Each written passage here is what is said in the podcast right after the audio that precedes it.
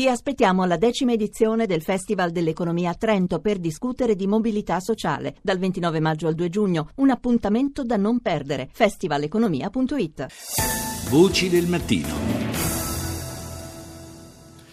Sono le 6, 40 minuti e 41 secondi, ancora buongiorno da Paolo Salerno, come annunciato in questa seconda parte parliamo di usura e l'usura in particolare che colpisce le famiglie, un uh, tipo di usura di cui si parla ancora poco ma sono col crescere naturalmente del, dell'indebitamento che eh, la crisi economica ha eh, portato nel, per molte famiglie italiane, evidentemente questo rischio è in crescita, in aumento. Ne parliamo con Monsignor Alberto D'Urso, segretario nazionale della Consulta Nazionale Antiusura. Buongiorno. Leggevo che mm, si calcola che circa il 5% delle famiglie italiane sia a rischio eh, di finire nelle mani degli usurai. E la cosa soprattutto più preoccupante è che la legge non prevede alcun tipo eh, di, diciamo così, eh, di, di, di, mm, possibilità di salvataggio, eh, di via d'uscita assistita per le famiglie, mentre lo prevede per le aziende e le piccole imprese paese.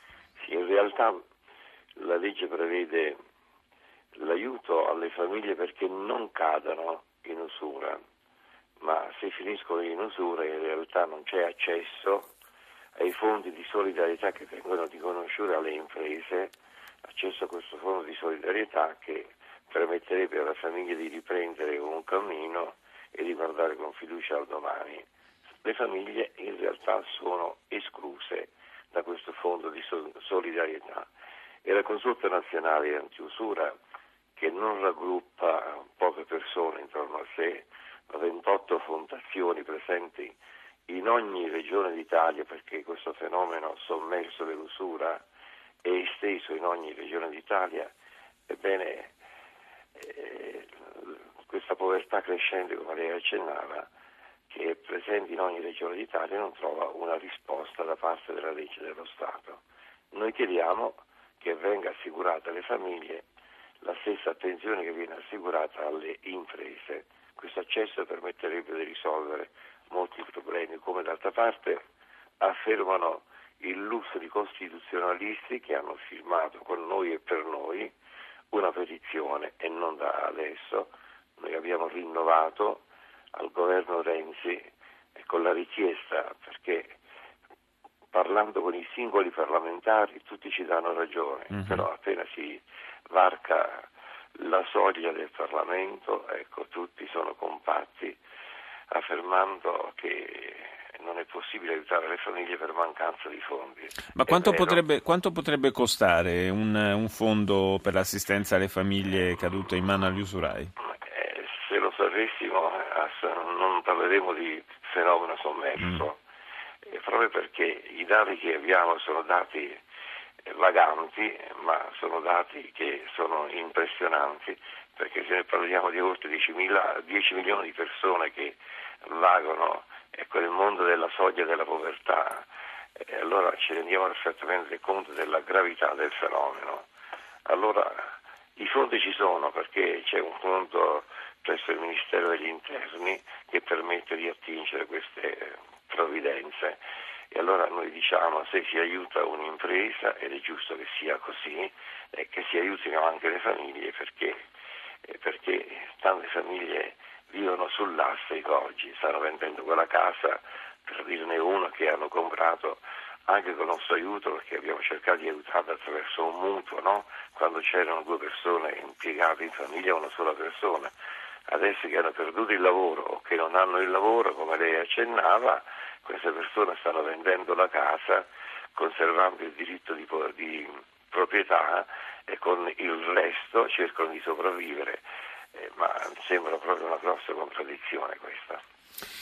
Potrebbe essere, diciamo, da, da, un punto di vista, vedendo le cose insomma, dal punto di vista dello Stato, del governo, potrebbe persino configurarsi come una misura di carattere transitorio, diciamo, almeno fino a quando il, il Paese non fosse uscito. È discriminatorio, mm. non da adesso. Eh, guardi, la richiesta Adesso si sa che l'abbiamo avanzata anche al governo Renzi ed è stata avanzata in aprile, finora non è arrivata nessuna risposta. La cosa terribile è che tu scrivi, e non scrivi a titolo personale, ma scrivi a nome di milioni di persone e risposte non ne arrivano. Questa è una misura discriminatoria di fronte allo Stato. Siamo tutti cittadini con pari dignità e con pari diritti. Eh, io sono un prete, guido una fondazione qui a Bari, sono responsabile con padre Massimo Rastelli della consulta nazionale che è greca, ripete tutte queste fondazioni e non siamo gli ultimi arrivati per eh, fare delle richieste, ma facciamo delle richieste a nome di milioni e milioni di persone. Ora questo meritano una risposta eh, e ci devono dire perché c'è questa discriminazione.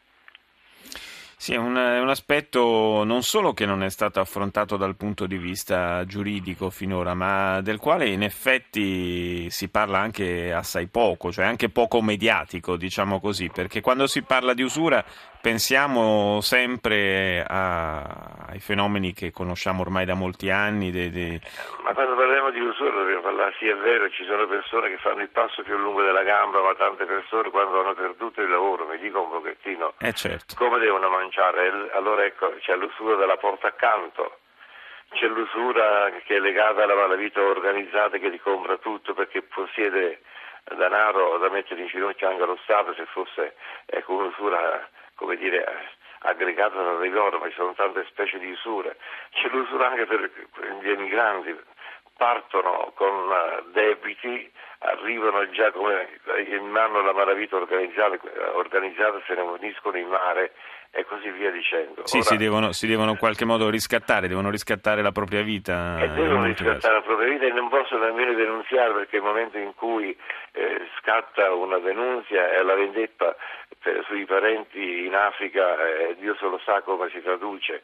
Ora tenga, tenga in conto, ecco, dire, come dilatato il fenomeno, noi in questi 20, 20 anni eh, da quando siamo nati, abbiamo dato vita alla, alla consulta nazionale di usura, abbiamo ascoltato non meno di 100.000 persone, abbiamo messo a disposizione fondi che lo Stato per la prevenzione ci ha assicurato 320 milioni di persone, con i fondi che ci sono venuti dalla conferenza episcopale italiana ancora altri circa 30 milioni ecco, di euro a disposizione di queste. Sì. Ora tutti questi, questi numeri le danno e danno a tutti ecco, la cifra esatta di un fenomeno che è molto esteso, anche se è molto sommerso, e si cerca di tenerlo sommerso il più possibile perché ecco, meno se ne parla, più ecco, la malavita organizzata e le altre, e le altre persone che vivono attraverso questi guadagni illeciti eh, queste persone prosperano, fanno di tutto perché possano prosperare. Le poche denunce che si riescono anche a promuovere hanno tempi, tempi lunghi per, avere, per, andare a sentenza e parecchie sì. di queste denunce anche eh, saltano. Sì, non hanno, non hanno, poi un seguito. No, non diciamo. hanno un seguito perché passano i tempi e scadono, scadono i termini per andare a sentenza e quindi eh, questo fenomeno dilagante ecco, produce, produce, povertà, produce poveri, produce disperati e disperati che tante volte eh, sono reali perché ci sono tanti suicidi. Diciamo, diciamo povertà, povertà, che produce a sua volta povertà e disperazione. Io ringrazio Monsignor Alberto D'Urso, segretario nazionale della Consulta Nazionale Antiusura, per essere stato nostro ospite.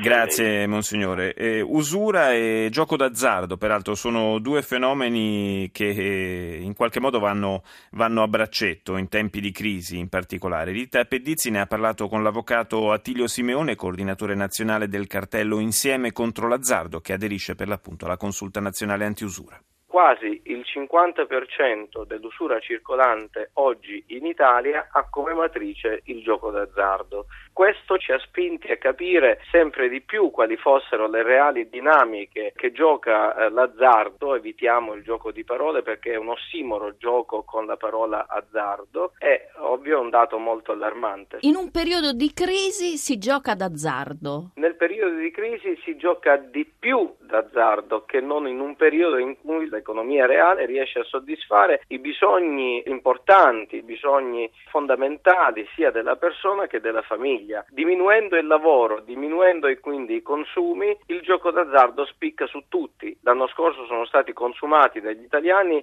84,5 miliardi di euro che farebbero tremare i polsi ai governi più potenti del mondo. In Italia invece ne facciamo una virtù, siamo la terza industria a livello mondiale e questo ovviamente ci deve interrogare soprattutto in questo momento storico in cui l'economia italiana sembra, sembra che sia lì lì per uscire dalla recessione e quindi diciamo non possiamo permetterci di continuare a produrre disutilità. L'abbandono radicale dell'azzardo in Italia costituirebbe invece un viatico per la ripresa, un viatico per l'aumento di consumi e quindi dell'economia reale. Avete riscontrato questo aumento in particolari zone di crisi? L'aumento dell'azzardo è esponenziale nelle zone di crisi economica. Operando in Puglia in modo particolare abbiamo potuto rilevare che mentre l'aumento di gioco d'azzardo su tutto il territorio nazionale da un anno all'altro ha registrato un più 20%, nella zona ad esempio di Taranto e provincia abbiamo registrato un più 35%. Il dato allarmante importante certamente da riportare alla crisi occupazionale che ha determinato l'ILVA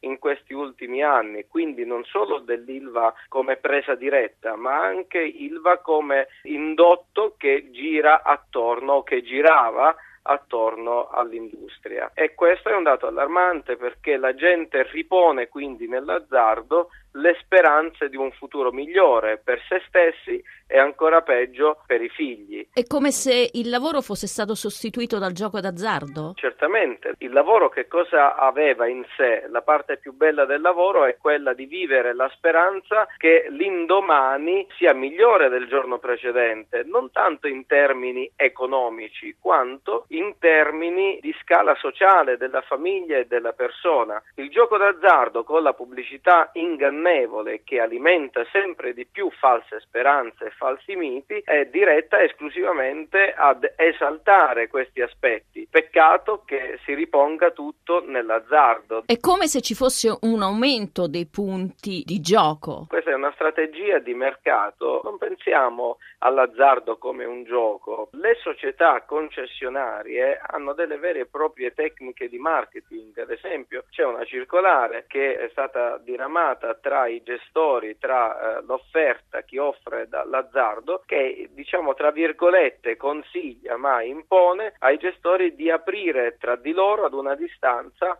non inferiore ai 200 metri, questo perché evidentemente c'è uno studio di mercato e serve questa distanza a soddisfare le esigenze di profitto di tutte le società concessionarie e aprire ovviamente in modo particolare privilegiando le zone diciamo economicamente più disagiate, proprio perché essendoci un substrato culturale non particolarmente elevato ed essendoci una crisi occupazionale ancora forte soprattutto negli strati sociali più giovani, è ovvio che la capacità di attecchimento è maggiore e quindi le zone economicamente disagiate, culturalmente disagiate, sono le preferite.